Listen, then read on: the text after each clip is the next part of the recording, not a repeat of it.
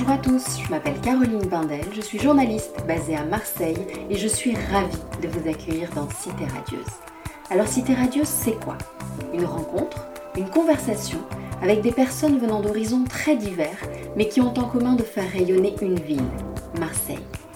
Elles y vivent, y ont vécu ou tout simplement l'aiment pour ce qu'elle a à offrir. Marseille est lumineuse, bouillonnante, arlequinée, agitée. On l'aime autant qu'on la déteste parfois, parfois seulement. Aujourd'hui, mon invité est Fabien Gilot, nageur français multimédaillé, bien connu des Marseillais puisque c'est au Cercle des Nageurs de Marseille qu'il a formé avec Romain Barnier et ses potes Manaudou Lacourenko la Dream Team de la natation française de ces dernières années. Ensemble, ils ont fait rayonner la ville bien au-delà de ses frontières et continuent d'en être des ambassadeurs de choix. Fabien a quitté le nord de la France où il est né pour tenter sa chance au plus haut niveau et ces quelques années passées à l'abri du club marseillais lui ont offert ses plus belles victoires. Aujourd'hui, c'est par amour qu'il a choisi de rester ici en gérant d'une main de maître sa reconversion professionnelle dans les assurances. Ensemble, nous sommes revenus sur ses succès sportifs, son enfance dans le nord, son sens de la famille et sa volonté de continuer à mettre le sport au cœur de sa vie. J'espère que cet épisode vous plaira. Je compte sur vous pour vous abonner sur iTunes et SoundCloud pour ne rien rater des prochains épisodes et pour retrouver les précédents, pour me faire vos feedbacks et me laisser des avis. C'est important pour moi pour tenter d'exister sur iTunes. Un simple cinq étoiles serait déjà précieux pour moi, merci d'avance. Je vous laisse maintenant découvrir notre conversation.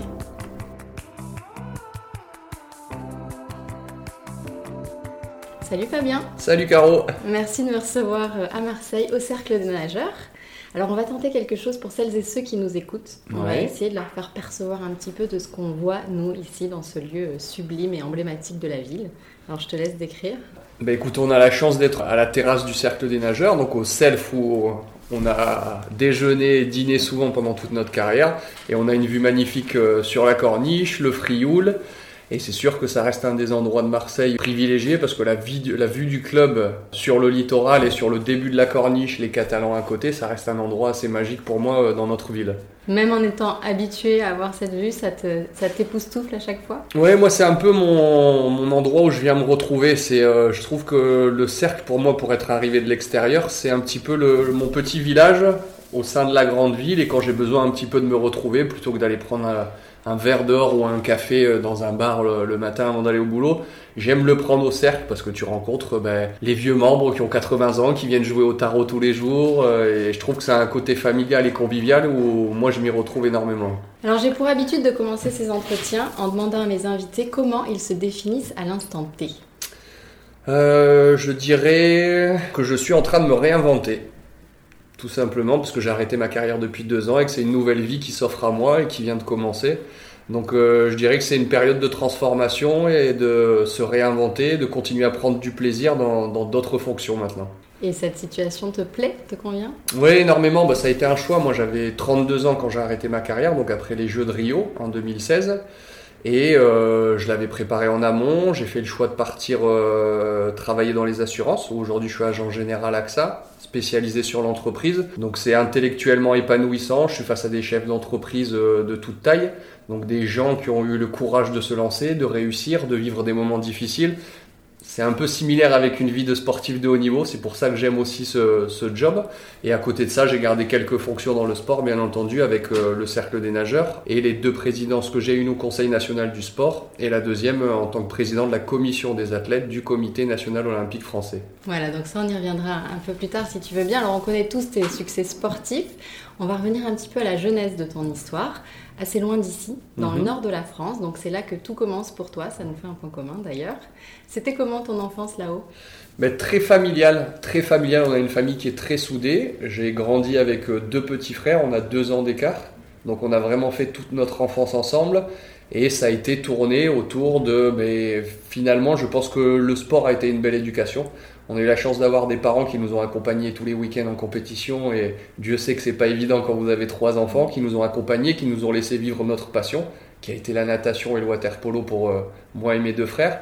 Donc ça a été euh, je dirais une belle enfance, avec la chance d'avoir une petite maison, un petit bout de pelouse où tu peux aller jouer, la liberté d'être dans une ville où il n'y a pas trop d'insécurité, et le cadre sportif le week-end, les semaines en entraînement. Donc ça a été une belle enfance où, quand j'ai dû partir à quinze ans, j'ai eu une année un peu difficile de sortir de mon cocon familial parce que je me suis senti un peu seul. J'imagine, oui. À quel moment la, la tension s'est imposée à toi et tes frères, du coup? Quel âge tu avais? Euh, j'ai, on a été euh, dans notre premier club, on devait avoir sept huit ans à peu près, sept huit ans, et ça a été un pur hasard. On aimait le sport, trois garçons à la maison forcément euh, suractifs, et euh, il fallait trouver une activité physique un petit peu pour se dépenser, et la natation et le water polo euh, c'est venu vraiment par hasard, où on a été comme tous les jeunes euh, avec les scolaires à la piscine. Le maître nageur de la petite ville où on grandissait euh, nous a retrouvé quelques aptitudes et quelques qualités aquatiques et nous a proposé de venir faire un tour au club, voir euh, si ça, si ça nous plaisait. Et on a accroché tout simplement parce qu'une fois de plus, c'est le contexte familial qu'il y avait dans ce club qui m'a plu. Et ensuite, la natation, les résultats sont venus petit à petit, mais on aimait le sport avec mes frères, mais on n'a jamais spécialement rêvé de natation. D'accord, donc ça s'est un peu imposé à vous comme ça. Oui, exactement. Ils ont réussi aussi de leur côté? Oui, mes frères ont atteint un très bon niveau, alors pas le même que le mien, mais notre dernier petit frère a été en Pôle Espoir également, où je suis passé à Rouen en Normandie, euh, et mon deuxième frère avait été champion de France National trois, donc euh, ça reste des niveaux euh, intéressants et ça reste de la belle performance, et je pense qu'au-delà des médailles, ils y ont appris des choses qui leur servent aujourd'hui. Alors ça ressemble à quoi le rythme quotidien d'un sportif de haut niveau, et si jeune surtout en fait, quand tu es repéré et quand tu te lances? Ben... Tu disais, pardon, là, ça a été difficile de, de couper avec euh, le cocon familier. Au-delà de ça, c'était, c'était quoi les difficultés les... Je pense que c'est le fait d'être livré à toi-même dans un premier temps, même si j'ai eu la chance d'arriver, euh, et c'est pas le cas de tous les jeunes qui se lancent dans le sport de niveau, dans une structure qui était une fois de plus très familiale à Rouen, donc les Vikings de Rouen, tenus par une vieille famille historique de la natation française, la famille Boissière, qui avait sorti de très grands champions, et notamment Stéphane Caron, qui avait été médaillé olympique. Donc il y avait un vrai savoir-faire pour la partie haut niveau, et en même temps le côté euh, familial des anciens nageurs, des anciennes mamans qui étaient proches du club, donc on avait les goûters le mercredi. Euh, c'était une fois de plus... Euh, un choix délibéré de ma part de choisir cette structure pour la qualité d'entraînement, mais aussi pour le contexte de la vie interne au club. Donc euh, finalement, à quinze ans, quand tu pars, bah, tu te retrouves un peu face à toi-même. Moi, j'ai eu une année difficile, euh, où on va pas se le cacher, quand t'es à l'internat, euh, bah, t'es plus avec tes parents, t'es plus avec tes frères, tu rentres que le week-end dans le meilleur des cas et pas tous les week-ends. Donc c'est spécial, mais en même temps, c'était un choix délibéré, c'est-à-dire que euh, mes parents ne m'ont pas forcé à partir, ne m'ont pas dit, euh, comme certains parents font, t'as une chance dans le sport, essaye. J'ai vraiment pris ma décision moi-même, et c'est moi qui ai euh, choisi d'aller à Rouen. Donc euh, même si tu as quinze ans, le sport te fait grandir beaucoup plus vite, et quand tu fais le choix à quinze ans de partir dans une structure qui tend à, au professionnalisme, tu sais à quoi te préparer, d'autant plus qu'ils avaient un système qui fonctionnait très bien. Ils te proposaient l'année précédente deux trois stages de deux semaines avec eux pour que tu te rendes compte réellement oui. du, de l'environnement que le haut niveau va demander, et voir si tout simplement ça répondait à tes attentes. Donc moi, je savais que je voulais faire du très haut niveau, ça me plaisait, je trouvais excitant le fait de nager dans des groupes étoffés avec beaucoup de concurrence, le fait d'aller jouer ben, peut-être un jour une équipe de France, le survêt de l'équipe de France, ça me plaisait énormément. Et en même temps, j'avais conscience que ça allait pas être évident parce qu'il y a beaucoup de concurrence. À quinze ans, c'est difficile de dire si tu vas percer dans le haut niveau. Donc on a essayé de faire en sorte bah, de mener le double projet sport-études, et quand j'avais des petits coups de blues, bah, de rentrer peut-être un petit peu plus à la maison le week-end ou sur les vacances. Et là, les coachs y étaient très intelligents parce qu'ils avaient compris que l'équilibre aussi d'un jeune de quinze ans, s'il doit performer, c'est pas forcément par la partie entraînement uniquement, c'est d'abord être bien dans sa tête et dans ses baskets. Et en général, un jeune de quinze seize ans talentueux qui est heureux, ça fonctionne bien. À quel moment tu perces dans le haut niveau justement ? À seize ans, la deuxième année après Rouen. Donc la première année, j'ai été euh, accepté au pôle sans rentrer dans les critères de sélection.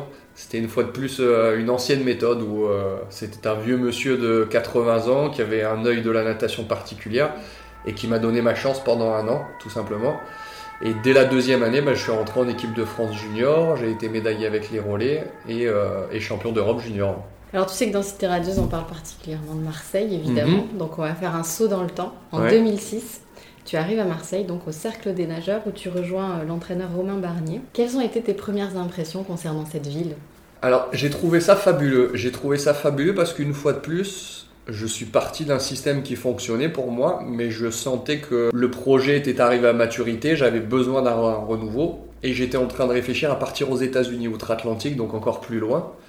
Et ça a été une discussion avec Romain, donc Barnier, la réflexion, et on s'est retrouvé autour d'une euh, quelque chose de très simpliste finalement, c'est du chauvinisme. C'est-à-dire qu'on s'est tout simplement dit, est-ce qu'on a vraiment besoin d'aller aux États-Unis pour réussir dans la natation ? Est-ce que chez nous, on n'est pas capable de gagner des médailles ? Parti de là, on s'est dit, allez, on tente le projet euh, marseillais. On avait la chance d'être accueillis par, euh, à l'époque, Paul Leccia, donc euh, président du club, Jean-François Salissi, qui était directeur euh, également, et qui remettait vraiment une dynamique autour de la natation, qui avait été un club euh, qui avait énormément eu de, de résultats dans le passé. Et moi, ce que j'ai aimé, c'est, euh, dans cette ville, quand je suis arrivé, c'est... Je pense que ça nous a marqué, euh, c'est la fierté d'appartenance d'être Marseillais. Ça, je pense que c'est important quand on travaille et quand on construit un groupe. L'identité, la fierté d'appartenance, l'âme d'une équipe, c'est vraiment quelque chose de très important. C'est ce que les Américains ont avec leurs universités. Et on a tout, tout de suite trouvé cette similitude avec la fierté d'appartenance marseillaise. Le contexte de la natation qui, au quotidien, est très difficile, on va pas se le cacher, pour s'entraîner. Et à côté de ça, la structure du C N M, bien qu'elle soit vieillissante en bord de mer avec toutes les problématiques qu'on peut avoir avec l'érosion, et cetera, mais le cadre était magique. Et je me rappelle, je pense, mon premier trimestre ou mes deux premiers trimestres de me dire « Mais c'est incroyable parce que je voyais la météo le soir à vingt heures quand j'étais dans le nord ou à Rouen. » Et tu sais qu'il fait beau dans le sud de la France, tu sais qu'il fait beau sur la côte Est, mais tu te rends pas compte à quel point. Et aujourd'hui, c'est vrai que la luminosité au-delà du climat, c'est quelque chose dont je pourrais plus me passer. Le sud, tu connaissais avant d'arriver à Marseille ? Tu avais passé quelques vacances ou... Oui, bien sûr, ouais, ouais, je connaissais. On a, une, on a des amis qui sont marseillais, donc très jeune, je suis venu euh, souvent pas très loin d'ici en vacances dans une vieille maison de, de famille à Jouques. Et ça a été ouais, pour moi une révélation, comme si euh, très rapidement je me suis senti chez moi. Ce sont des mœurs différentes. Par rapport au nord de la France, c'est une culture différente, la culture méditerranéenne est différente, ça parle plus fort, ça fait plus de bruit, mais ça a son charme et c'est ce qui crée la beauté aussi de, de l'endroit où on vit. Et je suis tombé amoureux de cette ville et moi je pense vraiment que Marseille, on aime ou on déteste. Je pense pas qu'il y ait de juste milieu, on y reste et on tombe amoureux ou on s'en va. Bah, tu sais que ça fait partie de mon pitch, c'est comme ça que je lance ce podcast, on l'aime, on la déteste et c'est exactement ça. Alors comment se passent tes années au C N M ? Vous êtes une bande de potes, c'est comme ça qu'on l'imagine, mais peut-être que c'est pas comme ça que tu l'as vécu. Oui, ça a été ça. On a fait en sorte de construire bah, un projet sportif qui allait nous donner la possibilité éventuellement de, de jouer dans la cour des grands, d'aller battre les plus grandes États-Unis pour une fois de plus remettre dans le contexte. On affronte une nation qui est la meilleure pour nous. Chaque université... Aux États-Unis, un stade de cent mille places avec toutes les infrastructures qui vont avec. En France, même le Stade de France ne fait pas cent mille places. Autant vous dire qu'on ne joue pas à armes égales, qu'il allait falloir réfléchir à un système différent. Et notre richesse, ça a été vraiment une bande de copains. Talentueux, oui, mais des athlètes très talentueux ont voulu venir, qui ont été refusés parce qu'on avait un système de vote à main levée. S'il n'y avait pas majorité, les athlètes ne venaient pas s'entraîner, n'étaient pas acceptés. C'était aussi, je pense, l'intelligence du staff de responsabiliser, de valoriser les athlètes et le groupe en disant « c'est votre histoire, c'est à vous de choisir aussi les gens qui vont composer votre équipe parce que votre entente au quotidien va être primordiale ». Donc euh, notre secret, je pense que ça a été vraiment une, une équipe de copains et de réfléchir à transformer un sport qui était très individuel en sport collectif au quotidien. Et quand je pense à nos années qui se sont écoulées, j'ai l'impression d'avoir vécu un sport collectif en fait. Beaucoup de succès. Mmh. Vous faites vraiment partie d'une génération bénie. Il risque d'y avoir un petit creux, d'ailleurs, après vous. Est-ce que toi, tu vois certains nageurs émerger, nageurs français ?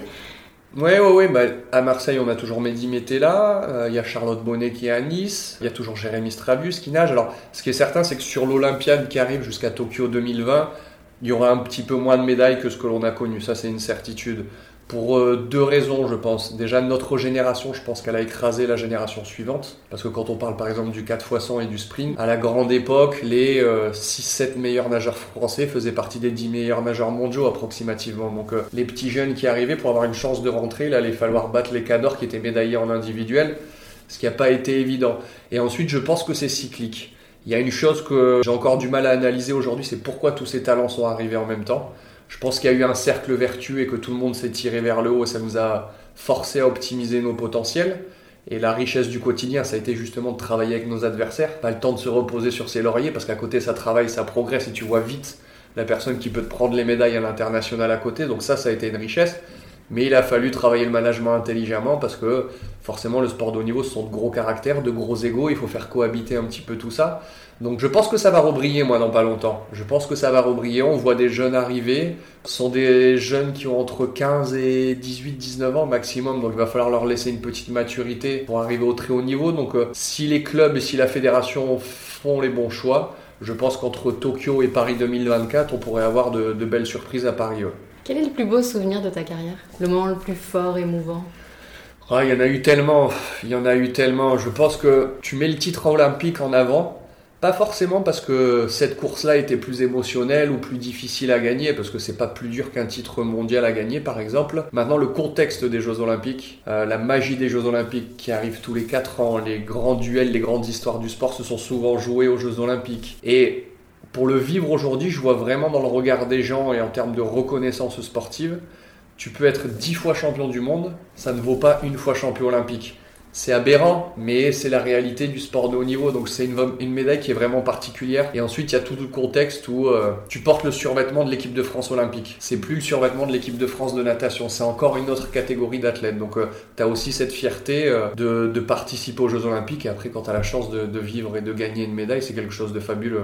Alors on t'a vu euh, souvent, euh, on a vu tes tatouages en tout cas, on t'a vu souvent en maillot. Il y en a un qui est très important pour toi je crois et qui a une signification euh, forte, mm-hmm. Tu veux peut-être nous en parler, c'est de l'hébreu je crois. Oui exactement, ouais, c'est un tatouage en hébreu qui veut dire « sans vous je ne suis rien ». Alors tout simplement parce qu'à une époque, j'aime la culture euh, tahitienne, euh, ou maori, ou hawaïenne. Pas la mode du tatouage comme tout le monde s'est tatoué à une époque, mais de t'écrire sur la peau des petits moments de vie qui comptent réellement pour toi. Et moi, cette phrase en hébreu, bah, c'est simple, c'est déjà familialement. Sans vous, je ne suis rien. Moi, je pense qu'on réussit pas tout seul et que je ne connais pas un athlète qui a brillé un jour, qui n'a pas été accompagné par au moins une personne. On réussit pas seul. Et, euh, et l'hébreu, tout simplement, parce que bah, j'ai ma grand-mère qui s'est remariée avec un monsieur qui avait été déporté, qui m'a énormément marqué. C'est une façon de rendre hommage à ce monsieur, oui, mais à ma famille en général, qui a fait énormément pour moi parce que on parle des bons moments et il y en a eu de merveilleux, mais il n'y a pas eu que ça. Il y a eu euh, beaucoup de déceptions, il y a eu des moments très difficiles pour rebondir, mais c'est la beauté du sport de haut niveau, c'est une merveilleuse école de la vie. Et aujourd'hui, quand tu capitalises là-dessus, moi dans mes nouvelles fonctions, c'est euh, d'une, d'une richesse incroyable. Donc c'était une, pour moi ce tatouage une manière de dire merci aux gens qui m'ont accompagné, et aussi peut-être pour me sentir un petit peu moins seul quand je suis euh, dans certaines situations compliquées où j'ai l'impression de les avoir avec moi. Alors donc ta carrière au plus haut niveau est désormais terminée, tu le disais tout à l'heure, euh, ta reconversion dans les assurances est une réussite, tu nous as expliqué que le contact de grands entrepreneurs mm-hmm. était important pour toi, le sport n'est jamais bien loin, donc tu fais partie euh, de la commission des athlètes présidée par Martin Fourcade, mm-hmm. donc tu travailles à la préparation concrète des Jeux Olympiques et Paralympiques de deux mille vingt-quatre. C'est bien ça. Quelle est ta mission exactement ? Alors on a plusieurs fonctions, euh, la première, la commission des athlètes, euh, sa principale mission ça va être l'accueil des nations. Le but est de faire vivre euh, une expérience nouvelle des Jeux Olympiques, donc on parle beaucoup de maintenir le budget, de ne pas avoir un budget qui explose, c'est quelque chose de très important sur le projet deux mille vingt-quatre. Ensuite de faire vivre intramuros les Jeux Olympiques, les Champs de Mars, euh, le Château de Versailles, le Grand Palais, il va y avoir des épreuves olympiques dans tous ces sites, donc ça va être quelque chose je pense pour les étrangers de fabuleux. Et ensuite nous athlètes on a une commission où en moyenne euh, tous les athlètes ont participé au minimum je crois à trois Olympiades, donc on a pu voir ce qui fonctionner, ce qui ne fonctionnait pas sur les autres compétitions auxquelles on a pu participer. Et nous, notre job finalement, premier, c'est l'accueil des nations, faire en sorte que les transports, le village olympique, euh, la partie alimentation et nutritive se passent bien. Et c'est de mettre les athlètes dans les meilleures conditions possibles. La qualité du sommeil, que le village soit sécurisé, calme, silencieux pour les plages de repos. Tout simplement parce que s'il y a de grandes performances à Paris, on se rappellera des Jeux de Paris et c'est aussi, nous, notre mission, dans un premier temps, de faire en sorte qu'il y ait de la performance à Paris. On a eu la chance de connaître un petit peu ce que ça demande, donc on va faire en sorte que ben, tout le monde vive une expérience magique à Paris, s'en rappelle comme des Jeux Olympiques euh, exceptionnels. Et après, on a deux, trois autres missions à côté, c'est l'insertion sociale par le sport pour les plus jeunes. Là, on parle de sport de haut niveau, mais le sport, c'est une école de la vie. Hein. Il n'y a pas que les médailles olympiques, la pratique sportive, je pense que ça a vocation à aider beaucoup de jeunes et tous les jeunes en général. Le sport santé qui arrive enfin en France, on voit les salles ouvertes de plus en plus tôt, les gens courir sur la corniche de plus en plus. Moi ça me marque, en dix ans j'ai vraiment vu le, le virage. Je vois de plus en plus de joggers sur la corniche. il y a dix ans, c'était pas ça. Donc, tout le monde a pris aussi conscience de son hygiène de vie, comment mieux vivre, comment mieux vieillir. Donc ça, c'est un plan sur lequel nous, on a, on a choisi de travailler. Et ensuite, le, le point qui, pour moi, est primordial, c'est la reconversion aussi des athlètes de haut niveau. Beaucoup de ces athlètes font énormément de sacrifices. Certains ont la chance de vivre des épreuves et des sports très médiatisés. Mais par contre, il y a des gens qui sont médaillés aux Jeux Olympiques dans des sports très peu médiatiques et qui ont une reconversion très difficile. Donc, c'est aussi de faire en sorte que tous ces athlètes soient valorisés, qu'ils capitalisent sur leurs qualités et qu'on les aide à mettre le pied dans certaines grandes entreprises. Le sport occupera toujours une place dans ta vie, je pense. Ouais, je pourrais jamais m'en séparer. Je pourrais jamais m'en séparer parce que je crois dur comme fer. Le sport te permet de t'épanouir. On travaille un peu sur finalement les croyances profondes et limitantes. D'un côté, tu as tes rêves, tes ambitions, et de l'autre côté, tu as tes doutes, tes complexes, tes peurs. Et le sport t'aide à jouer un petit peu avec ça, d'être de, en vieillissant de mieux en mieux dans ta peau. Et une fois de plus, là, je parle pas de sport de haut niveau. Je parle de pratiques sportives. Et on le voit qu'aujourd'hui, le bien-être en entreprise, c'est un vrai sujet en France. Il y a de plus en plus d'entreprises qui misent sur l'activité physique en entreprise, voire même des petites salles de sport. Et on se rend compte bah, que ça améliore, ça assainit les relations entre les personnalités euh, au sein des entreprises. Ça cohabite, ça travaille ensemble. La productivité s'améliore. Et ensuite, sur la partie personnelle, en général, une petite pratique sportive permet d'améliorer euh, la qualité du sommeil. Il y a beaucoup de choses qui font que tu peux travailler dur, faire un petit peu de sport et pourtant être plus en forme. C'est étonnant parce qu'en général, on a l'impression que quand on est fatigué, si on va faire du sport, ça va encore plus nous fatiguer.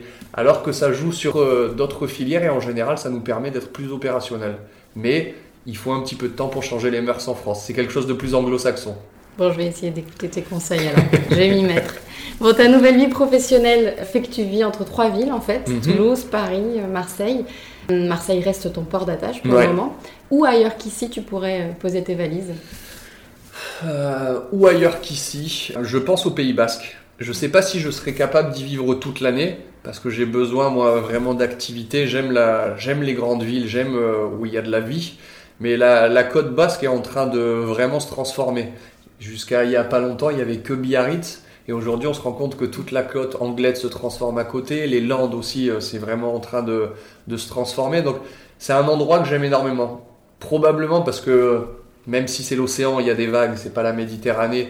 Il y a le côté euh, nature que l'on peut retrouver par chez nous ici. Là-bas, c'est quelque chose de magnifique aussi. Les grands pins, les forêts, euh, l'océan, c'est, c'est quelque chose de fabuleux. Je pense qu'un jour, j'aimerais bien avoir un petit pied à terre là-bas parce que je m'y sens bien. Je trouve que les gens sont gentils, ce sont des bons vivants, des épicuriens, ça mange bien, ça fait du sport, du surf, le, le cadre de vie est agréable. Quand tu es à Marseille, quelles sont tes habitudes ? Tu disais tout à l'heure que tu aimais te ressourcer au Cercle des mmh. Nageurs. Et sinon ? Alors, le cercle, c'est une certitude. Même si je suis pas un gros fan de footing, de temps en temps, quand j'ai besoin de m'aérer, le, le petit footing sur la corniche, ça fait du bien. Il y a deux, trois restos, bars qui vivent bien en centre-ville, où tu croises un peu tout le monde et ça fait du bien, un petit peu la convivialité du soir. Je dirais que quand j'ai besoin de me faire du bien personnellement, je vais au cercle. Parce que j'ai un contexte où je peux faire du sport, la vue est magnifique, je croise des gens que j'apprécie, avec qui j'échange, et de tout âge. Je vois les petits jeunes sportifs qui arrivent, avec qui je discute. Comme je te disais tout à l'heure, les anciens qui jouent aux cartes tous les jours. J'aime la ferveur du stade. Quand j'ai besoin de sortir une énergie sportive, parce que comme je ne participe plus à de compétition et que je vais en voir un petit peu moins que ce que j'aimerais, quand j'ai besoin d'une énergie, d'une adrénaline sportive, je vais en général au stade. Me faire un match un petit peu à enjeu, ça me fait du bien. Et quand j'ai besoin de réfléchir, je pense comme beaucoup, j'aime bien monter à Notre-Dame. J'aime bien la vision de là-haut, quand je suis en réflexion sur certains sujets, je trouve ça apaisant. La vue que tu peux avoir de là-haut, aller brûler un cierge, te poser tranquillement, regarder un peu la ville et essayer de poser les deux trois réflexions sur lesquelles tu es en train de réfléchir. Alors pour finir, un questionnaire en forme de déclaration d'amour à Marseille. Si Marseille était une image ? Si Marseille était une image... Je pense qu'une image aérienne avec en premier plan Notre-Dame et toute la ville de Marseille en contrebas, je trouve ça, je trouve ça fabuleux. En comparaison, j'ai trouvé une petite similitude plus ou moins belle, après ça appartient à chacun, à Rio. Quand on monte au Corcovado, j'ai l'impression un petit peu, c'est un petit peu plus haut, c'est un petit peu plus étendu, mais j'ai l'impression qu'il y a une grosse similitude entre cette vue qu'on peut avoir à Rio et la vue qu'on peut trouver à Marseille. Si Marseille était une chanson ? Une chanson, oh, je pense que j'ai écouté jeune, je dirais les Bad Boys de Marseille, forcément, à Yam. J'ai écouté ça et j'ai grandi avec ça petit et, euh, et je trouve que c'est une belle identité de la ville parce que ce sont des garçons bien. Si Marseille était un film ? Le Grand Bleu peut-être. Le Grand Bleu parce que je trouve que quand on part euh, vers les Goudes, la Corniche, là-bas, ça se, ça se rapproche fortement de certaines images qu'on peut voir dans le film, La Grande Bleue. Et ton expression marseillaise favorite à toi qui es ch'ti ? euh, Alors ça a été notre expression euh, qui était écrite sur nos survêtements pendant très longtemps au Cercle, on craint des gars. Et ouais. Merci beaucoup Fabien. Merci à toi. Bonne chance dans ta nouvelle vie du coup. C'est gentil. À très vite. Bonne Salut. Journée.